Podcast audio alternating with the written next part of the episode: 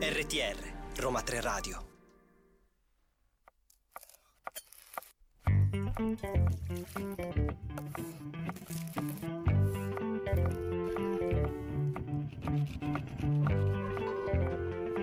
La scienza? In credenza? Ed eccoci qua, benvenuti a tutti quanti i nostri carissimi ascoltatori in questa nuovissima puntata della Scienza in Credenza. Io sono Alessandra e qui con me c'è la grande Lavinia. Ciao a tutti ragazzi, siamo tornati con un'altra puntata attesissima della Scienza in Credenza. Ogni direi. settimana tutti i nostri ascoltatori vogliono solo questo, Mm, sapere eh di, sì. di che prodotto parlerà oggi la Scienza in Credenza. L'abbiamo già anticipato, ho dato un po' un piccolo- una piccola anticipazione nelle precedenti prove speaker e ehm, lo diciamo subito, oggi parliamo di patate. Questo tubero meraviglioso, super versatile, ci, possono- ci si possono fare un miliardo di ricette, vero? Dal dolce al salato. Ai liquori. Ai liquori, è vero, effettivamente non ci avevo mai pensato. Eh Mm, sì. da provare, da provare.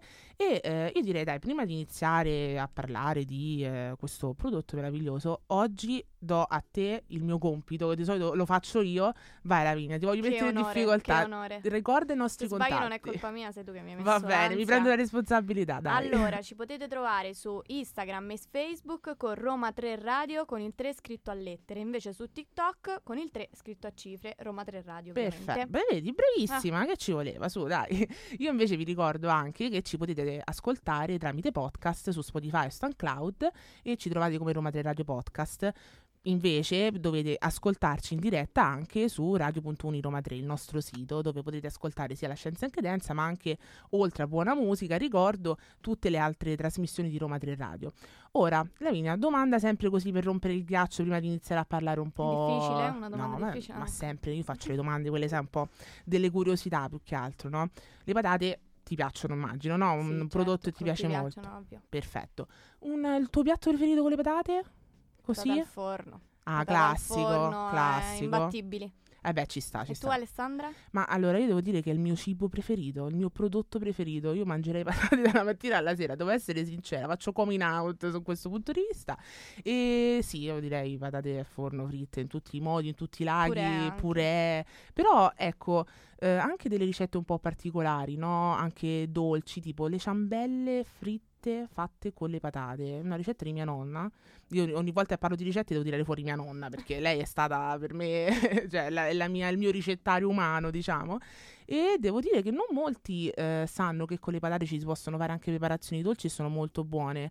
Mm, diciamo che eh, oltre al classico piatto di patate salate, eh, uno ci si può sbizzarrire. E durante la puntata vi daremo anche delle chicchette per poter cucinare le patate in una maniera eccelsa per evitare di magari non farle de- poco croccanti, parleremo di amido, parleremo di tantissime cose, non vi Grazie. anticipo niente. Nel mentre ci ascoltiamo Alessandra Moroso con Notti Blu.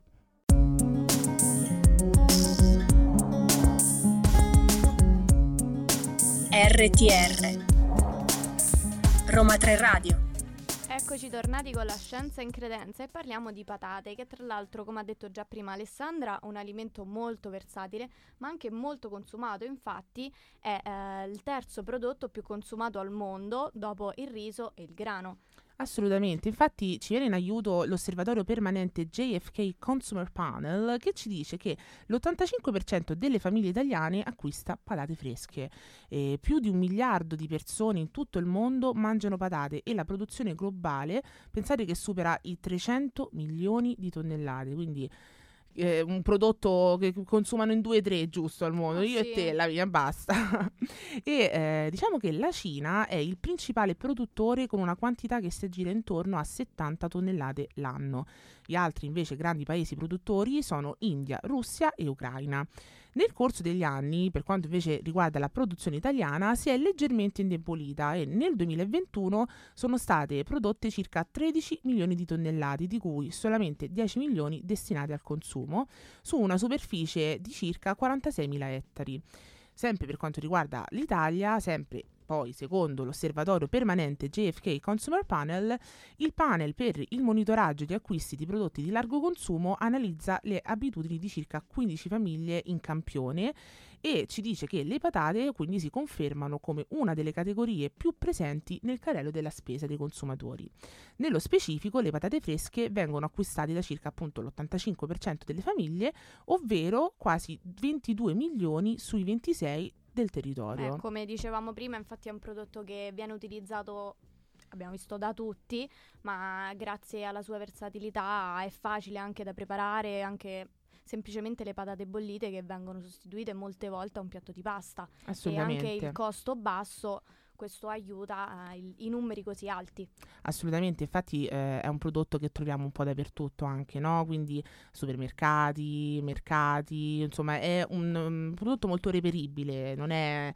Uh, a parte se magari andiamo a cercare delle varietà di patate un po' più particolari, che ce ne sono tante, continuate ad ascoltarci se le volete sapere. Io nel mentre inizierei un po' a parlare anche della pianta della patata, no? Perché comunque ehm, noi veniamo da scienze e culture enogastronomiche, quindi anche un po' la botanica, ci interessa anche definire tutte eh, quelle parti della, della, pianta della patata e vi diciamo innanzitutto che è definita dal, mio, dal nome botanico come Solanum tuberosum. L. Bravissima, top pronuncia. Che è eh, una pianta erbacea che appartiene alla famiglia delle solanacee. Produce un tubero commestibile, o detta anche la patata, che è molto utilizzata come scopo alimentare. È eh, una, pianta, una, pianta, erbacea eh, che il ciclo vitale dura un anno e può raggiungere anche un metro di altezza. Le foglie eh, sono pennate e pelosette e ha dei piccoli fiori bianchi, rossi, violetti a seconda della varietà. E vi dicevo, se volete sapere ancora di più su tutte le varietà delle patate, continuate ad ascoltarci dopo This Girl di Kang's Cooking.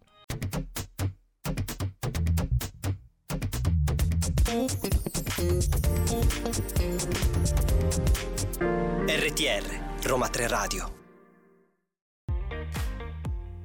Eccoci qua tornate, io e Lavinia, Alessandro e Lavinia, la scienza in credenza, continuiamo a parlare della pianta della patata e eh, diciamo che è una pianta a ciclo annuale provvista di radici fascicolate piuttosto superficiali da cui nascono gli stoloni che ingrossando all'apice danno luogo ad un tubero. Questo tubero es- esternamente presenta una buccia detta anche periderma, composto da strati di cellule superose che proteggono la parte più interna dall'eccessiva perdita d'acqua e dalla penetrazione di funghi e batteri. All'interno sono anche presenti la corteccia, il midollo e il parenchima. Che quest'ultimo infatti costituisce la maggior parte del tubero e è ricco di amido. In mezzo a questa massa di tessuti, eh, che sono facilmente distinguibili, si notano i fasci fibrovascolari, eh, che eh, sono diretti verso gli occhi, chiamati così occhi. Eh, sotto l'influenza della luce, i tessuti esterni del parenchima corticale producono la clorofilla e inverdiscono. Perfetto. E diciamo anche che in questo tubero si distingue un cosiddetto ombelico, che è il punto di attacco dello stolone, e una testa opposta all'ombelico, che ha la funzione di raccogliere la maggior parte delle gemme. Infatti, molti di loro sviluppano un fusto una volta che il tubero appunto viene interrato. La parte eh, aerea della pianta è in genere costituita da due o più fusti angolosi, fistolosi, ingrossati ai nodi e di varia lunghezza e colore, con un portamento eretto o più o meno decombente. E per ultimo le foglie sono composte da 5, 7 o 9 foglioline di varia dimensione e colore e più o meno sono bollose e a lamina più o meno aperta. Esattamente. Ora, adesso che abbiamo definito un po' eh, la, um, tutta la pianta della patata. Abbi- vi abbiamo detto un po' di nomi tecnici, però rivediamo, è giusto anche perché eh, eh, sapete di più quei, sai, io li chiamo ciccetti di solito, no? Adesso sapete che non sono ciccetti, sono chiamati germogli, ma lo vedremo anche dopo. Continuiamo a parlare della patata dicendo un po' tutte le proprietà, no? eh, valori nutrizionali, perché è molto ricca eh, questo tubero, perché sono ricche per esempio di potassio che previene l'ipertensione, sono ricche anche di fibre, di vitamine del gruppo E, di antiossidanti, di minerali che aiutano anche le arterie coronarie. Le patate inoltre favoriscono il buon funzionamento dell'intestino e lo proteggono dal cancro e controllano l'assorbimento, l'assorbimento di colesterolo e zuccheri apportando fibre alimentari. Tra l'altro anche eh, la buccia delle patate ha dei valori nutrizionali, molto importanti, infatti contiene vitamine, minerali e fibre. Eh, sono, eh, le fibre sono soprattutto eh, queste qui a conferire la proprietà eh, delle bucce delle patate. E infatti hanno un potere saziante e forniscono nutrimento e batteri buoni intestinali. Aumentando il senso di sazietà, eh, la, fri- la, fibra la con- riduce la quantità di cibo consumato durante la giornata e questo ci permette di mantenere più facilmente il nostro peso ideale. Inoltre diciamo anche che le fibre migliorano il transito intestinale combattendo la stitichezza e nutrono la flora batterica che vive nel loro intestino. Quindi io direi non scartate la buccia delle patate, molti quando le pelano no, la, la tolgono, lasciatela perché appunto abbiamo visto che è ricca di tanti eh, valori nutrizionali molto importanti. Ovviamente eh, dipende sempre dalla preparazione alimentare che, che dobbiamo... Certo, assolutamente, però se fate le patate al forno, che è un piatto che a noi piace tanto, anche più buono. sono più buone con le bucce. Nel mentre ci ascoltiamo No Strings e ci troviamo tra poco.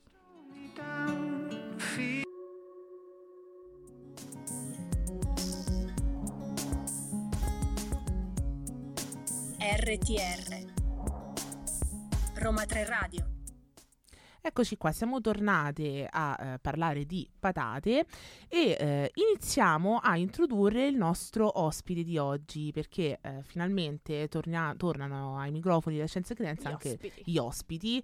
E lo presentiamo, si chiama, si chiama Mario Scognamiglio, è un titolare di un negozio di frutta e verdura nella zona di Ovindoli e ti diamo il benvenuto. Ciao Mario. Buonasera. Buonasera. Ciao. Ti possiamo dare subito del tuo, domanda che faccio sempre? Certo.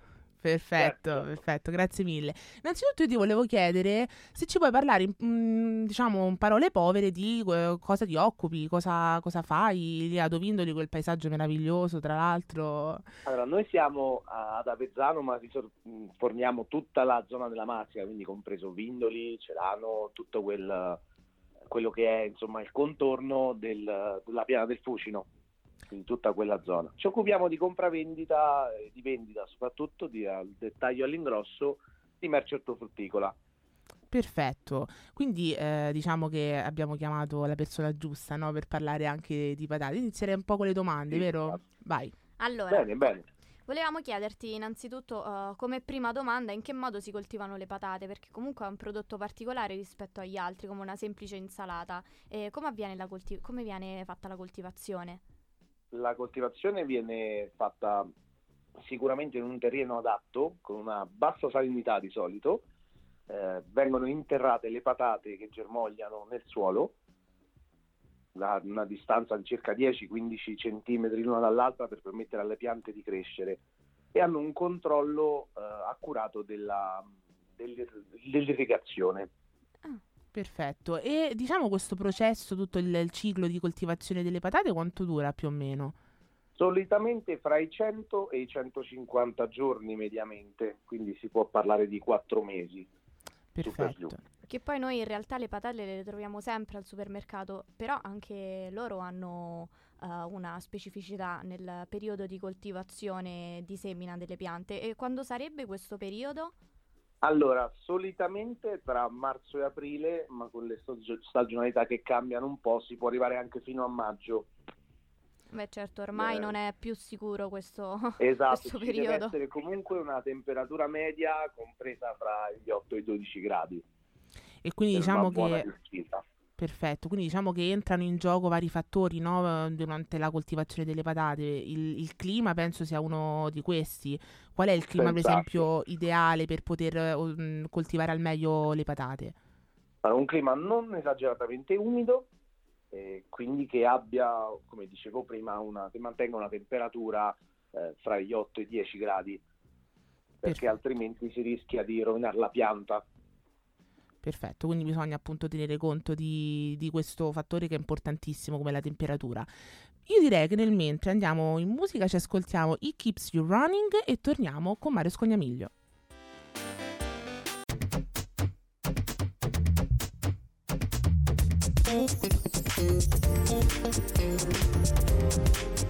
RTR, Roma 3 Radio. Eccoci tornati con la scienza in credenza e con il nostro ospite Mario. Ci sei ancora? Sì, sì, sono con voi. Eccoci. Perfetto. Allora, visto che eh, prima ci ha parlato appunto de- di Avezzano, che, che sei di lì, che lavori lì, Sì. eh, noi eh, ovviamente come domanda non possiamo che non chiederti della patata di Avezzano, che è famosissima, detta anche patata del fucino. Che cosa ci sa dire? Allora, la patata è particolare, presenta una pasta gialla bianco-gialla e sviluppa delle proprietà particolari perché è proprio coltivata in questa zona che era celebre per la presenza di un lago bonificato poi nel XIX secolo, quindi una grande salinità, una grande presenza, una grande ricchezza di minerali fanno sì che la patata abbia una sapidità particolare e una struttura organolettica complessa, molto più rispetto alle altre varietà di patate. Sono prevalentemente due le tipologie che si coltivano, agata e agria, e sono una un pochino più adatta agli impasti, l'altra un po' più adatta al consumo classico che si se ne può fare, quindi al forno, bollite e così, e così via, insomma. Bene, quindi diciamo che eh, questo meraviglioso prodotto che conosciamo in tutta Italia, no? Perché eh, appunto la patata di Avezzano... eh, Ve lo invidiano. Cioè, esatto, ve lo invitiamo, ci mettiamo in mezzo anche noi. E, e quindi, infatti, io ero interessata anche della- eh, per quanto riguarda la storia della, della piana del Fucino, no? Perché è molto interessante, ci dicevi appunto per la presenza del lago. ehm, ci sono anche magari altre caratteristiche interessanti di questa zona?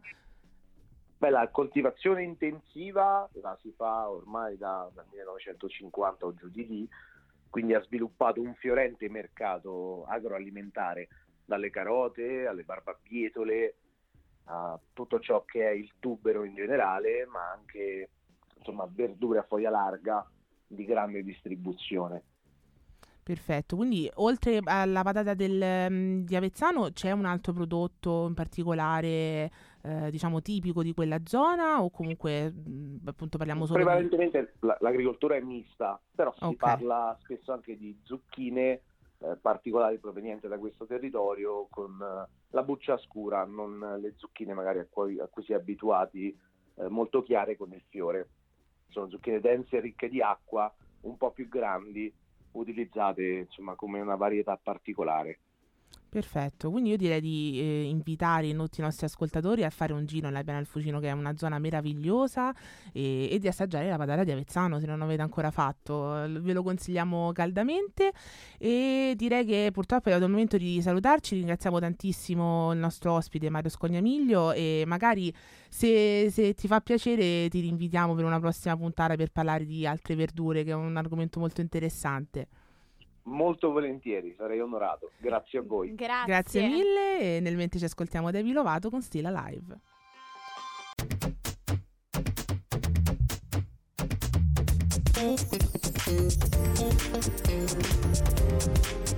RTR, Roma 3 Radio. Eccoci qua tornati a parlare di eh, patate, la scienza in credenza. Abbiamo, eh, grazie al- all'intervento di Mario Scognamiglio, un po' definito quella che è la coltivazione e adesso parliamo di varietà, perché ci sono molte varietà di patate. La prima tra tutti è eh, la patata a pasta bianca, che eh, diciamo che è una varietà che è forse tra le più note e usate nelle nostre cucine. Ad esempi, eh, esempi di patate di questo tipo sono per esempio la, la Daifla, la Kennebec e la biancona di Esino.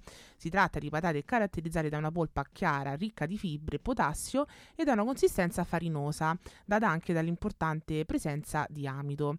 Proprio poi per via dell'elevato contenuto di amido, eh, che rende la polpa appunto molto morbida, le patate a pasta bianca sono ideali per preparare per esempio delle puree, degli gnocchi o anche delle crocchette o per essere inserite nell'impasto di polpette e torte salate. Invece tutto l'opposto sono le patate a pasta gialla che invece eh, contenendo meno amido rispetto a quelle bianche hanno una consistenza molto più compatta. Infatti ehm, sono utilizzate per lo più per, eh, per essere cucinate fritte o al forno, eh, tagliate a rondelle, spic- eh, a spicchi, a stick o nelle insalate, ma eh, vengono utilizzate senza la buccia.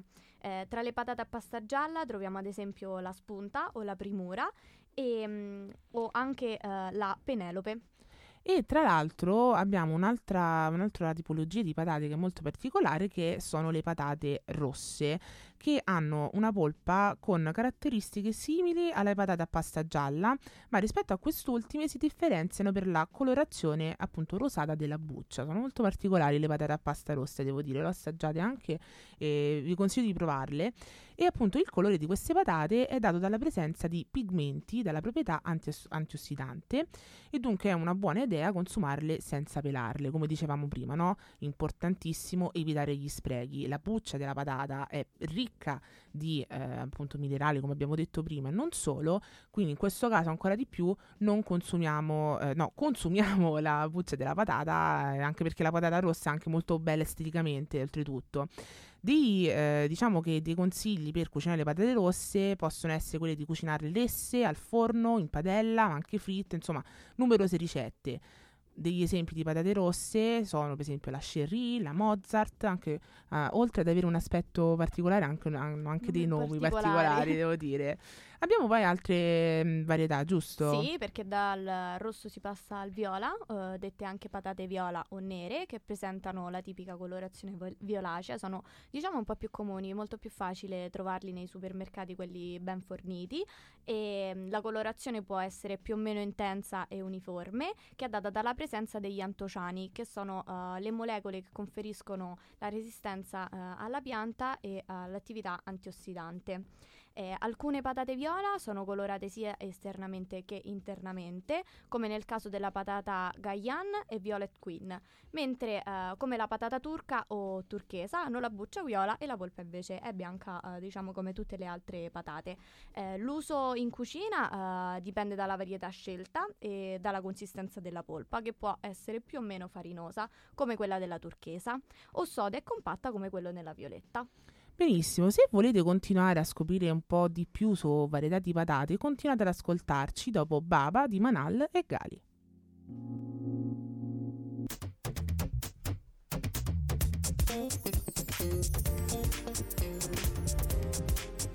RTR, Roma 3 Radio. Eccoci tornati sempre la scienza in credenza, Lavinia e Alessandra e mancano due varietà eh, di patate, in realtà una perché eh, poi vedrete che, che- che quella che vi diremo dopo non è proprio una eh, varietà di patate, Eh, mancano le patate novelle eh, che, sono, che non sono ehm, esattamente una varietà di patate eh, quel- comuni perché in realtà sono raccolte prima del dovuto e infatti sono le patate quelle piccoline che troviamo nei supermercati, solitamente eh, non si trovano come le patate normali nel sacco, ma eh, già sbucciate nel... Sì, già lavorate, già comunque lavorate. confezionate, è vero, è Perché vero. Sono eh, più veloci da preparare, non vanno sbucciate, non vanno tagliate, quindi eh, per facilità eh, il- le industrie le, le pongono già così confezionate. Però in realtà sono molto buone anche da mangiare con la buccia. Possono essere fatte in padella, al forno, fritte e quindi intere e con la buccia perché sono in dimensioni nettamente più piccole. Per produrre queste patate novelle sono utilizzate ad esempio l'agata, la spunta o le patate di galatina. E diciamo che un'ultima varietà che eh, ci viene in mente, che è molto particolare, sono ovviamente le patate dolci americane. Personalmente, ripeto, a me piacciono moltissimo perché Buonissime. sono molto buone. ehm, diciamo che innanzitutto la patata dolce americana viene considerata una varietà di patata, ma si tratta in realtà di una specie molto diversa. Il suo nome botanico è infatti Ipomea batato- batatas, scusatemi, e la sua famiglia di appartenenza è quella delle convolvulacee. Nonostante il sapore dolce, la patata americana contiene meno amido e zucchero e più potassio e vitamina C rispetto alle patate tra- tradizionali. Si consumano al forno, fritte o anche nelle insalate. Quindi se non avete mai mangiato delle patate dolci, facciamo un po' di analisi sensoriale, Lavinia, che dici? Allora, eh, vediamo se, se ci riesco a farle come Paolo. Vai. Hanno eh, una consistenza molto più, più morbida. Diciamo che eh, principalmente è più facile che, che più buono, diciamo. È più facile cucinarle al forno o fritte perché hanno questa consistenza morbida che facendole in padella eh, è difficile riuscirle a cuocere bene perché potrebbero anche sfaldarsi. Quindi eh, mangia- ora mi immagino una patatina fritta dolce, hanno questo colore arancione vivace Vero? la- le- sono molto ro- croccanti fuori e dentro proprio così morbide che si sciolgono in bocca quasi come se fosse un purè e questo sapore dolce che Ma io direi di fare mondo. un applauso a Lavinia che ci ha eh, veramente fatto immaginare questa, questa patata dolce degustata veramente meraviglioso. Io non, sa- non avrei saputo dirlo meglio, posso essere sincera, veramente. Eh, ho imparato da Paolo. Ho imparato da Paolo, è vero. Perfetto, io direi che eh, nel mentre abbiamo un po' definito tutte le varietà, ci ascoltiamo un'altra bellissima canzone che è Desiree di Calvin Harris e Stan Smith.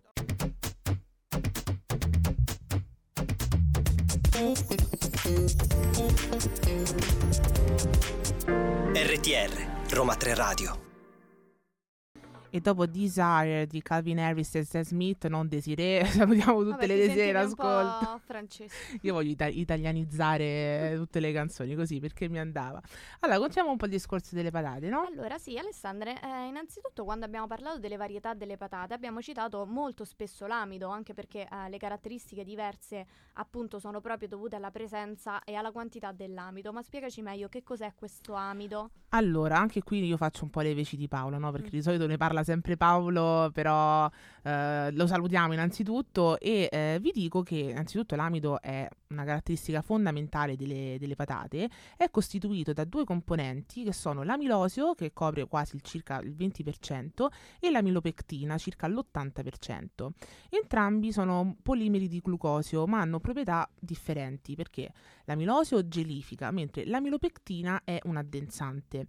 Per molte applicazioni industriali è solo l'amilopectina però ad essere di interesse perché separare le due componenti è un processo abbastanza costoso e, ed econ- economicamente non conveniente. Dal punto di vista invece industriale si procede modificando l'amido per ridurre la sua tendenza a gelificare e eh, le classiche tecniche di incrocio e selezione eh, non sono però riuscite a produrre una patata senza amilosio. E diciamo che ehm, negli ultimi anni nei paesi occidentali la patata ha perso però molta importanza come alimento. Questo però non significa che eh, se ne coltivino di meno, perché in Europa solamente una patata coltivata su quattro, pensate, viene utilizzata per l'alimentazione umana. La metà viene usata nell'alimentazione animale e un quarto dall'industria per produrre alcol e amido. Quindi questo diciamo è un po' eh, una panoramica di quello che è l'amido, no? Ma c'è un'altra questione molto importante delle Sì, patate. Ehm, è, è la parte della conservazione perché appunto è molto importante conservarle al meglio eh, perché sennò potrebbero produrre eh, i germogli che eh, appunto eh, quando vedete eh, quei ciccetti che si formano nelle patate è appunto ehm, sinonimo di malconservazione e eh, possono quindi le patate diventare verdi e possono germogliare. Questo fenomeno viene attivato in risposta alla luce, quindi vanno conservate al buio. Eh, le patate eh, contengono composti della famiglia degli alcaloidi e in particolare la solanina e la caconina, eh, che eh, troviamo anche in alimenti come ad esempio i pomodori e le melanzane. Questi alcaloidi sono molecole con una struttura molto variabile, ma è importante eh, perché sono dotate di una certa tossicità. Quindi questi alcaloidi che si producono nelle, nelle patate, cioè si sviluppano ancora di più le quantità nelle patate che germogliano e diventano verdi, potrebbero portare un effetto tossico eh, nella- nel consumo delle patate. Questo non è eh, certificato perché non si può ehm, misurare la quantità di questi alcaloidi presenti, eh, però bisogna stare attenti quando le patate germogliano o diventano verdi. Quindi semplicemente per evitare gli sprechi basta conservarle nel modo adatto, quindi in un sacco di nylon, eh, lontano eh, dalle cipolle che aiutano lo sviluppo di questi alcaloidi e al buio. Perfetto, quindi mi raccomando, un altro consiglio che mi sento di darvi, quando acquistate le patate, acquistatele sapendo di doverle consumare entro poco per Esatto, evitare non appunto- accumularle. non accumulatele, esattamente. Perfetto, ci andiamo ad ascoltare un'altra bellissima canzone dei Massive Attack che si chiama Angel.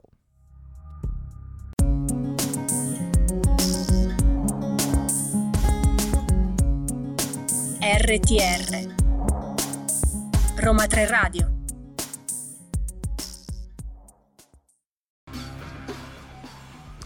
Eccoci qua tornati alla scienza in credenza per concludere un po' questo discorso sulle patate.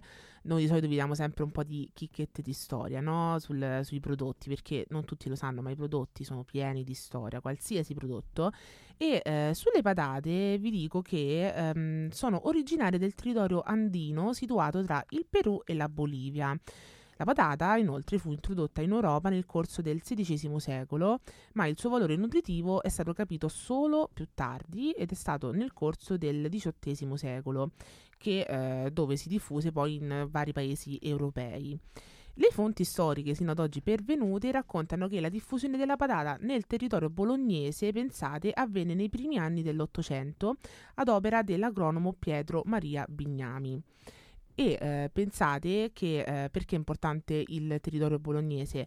Perché è un IGP, è sede di un IGP. Abbiamo la patata bolognese eh, DOP, perdonatemi, non IGP, eh, quindi denominazione origine protetta, che è eh, un prodotto di punta del, del territorio di Bologna. Benissimo, quindi dopo questa ehm, piccola chicchetta di storia che mi piace sempre dare eh, nelle nostre puntate, vi diamo appuntamento al prossimo giovedì perché purtroppo siamo in conclusione. Però ragazzi non preoccupatevi perché il prossimo giovedì finalmente c'è un ritorno, il ritorno dai, di non lo diciamo. di... Sì. Ma non lo Va bene, diciamo, dai. vabbè. Noi volevo fare i scherzoni, i sorpresoni della scienza e credenza. No, dai, sì. Paolo tornerà giovedì prossimo. Quindi, Paolo, ti aspettiamo. So che ci stai ascoltando. Quindi, ciao. Ciao, Paolo. E, mm, ripeto, quindi vi diamo appuntamento al prossimo giovedì, sempre qui su Madrid Radio dalle 14 alle 15. Ma prima. Vi, vi ricordo i nostri contatti, ricordiamolo. Vai, Lavinia, vuoi dirlo tu? Va bene, vai, vai, vai, vai, riprovaci. Allora, vi ricordiamo che potete eh, innanzitutto trovarci sui social, su Facebook e Instagram con Roma 3 Radio con il 3 scritto a lettere e su TikTok come Roma 3 Radio con il 3 scritto a cifre. Perfetto. Inoltre, dove ci possono riascoltare? sul nostro sito radio.uniroma3.it ma anche su ehm, SoundCloud e Spotify ci trovate come Roma del Radio Podcast. Ormai sei preparatissima, Hai non, visto? non Ormai- possiamo incastrarti. Perfetto, quindi eh, ringraziamo eh, tutti i nostri ascoltatori, ringraziamo il nostro regista e vi diamo appuntamento sempre il prossimo giovedì qui su Roma del Radio La Scienza in Credenza. ciao! ciao. ciao. ciao.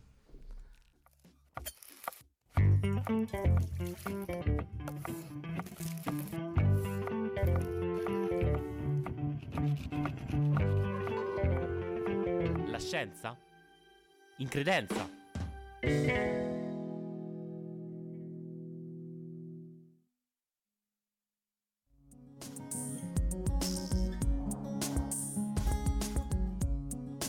RTR Roma 3 Radio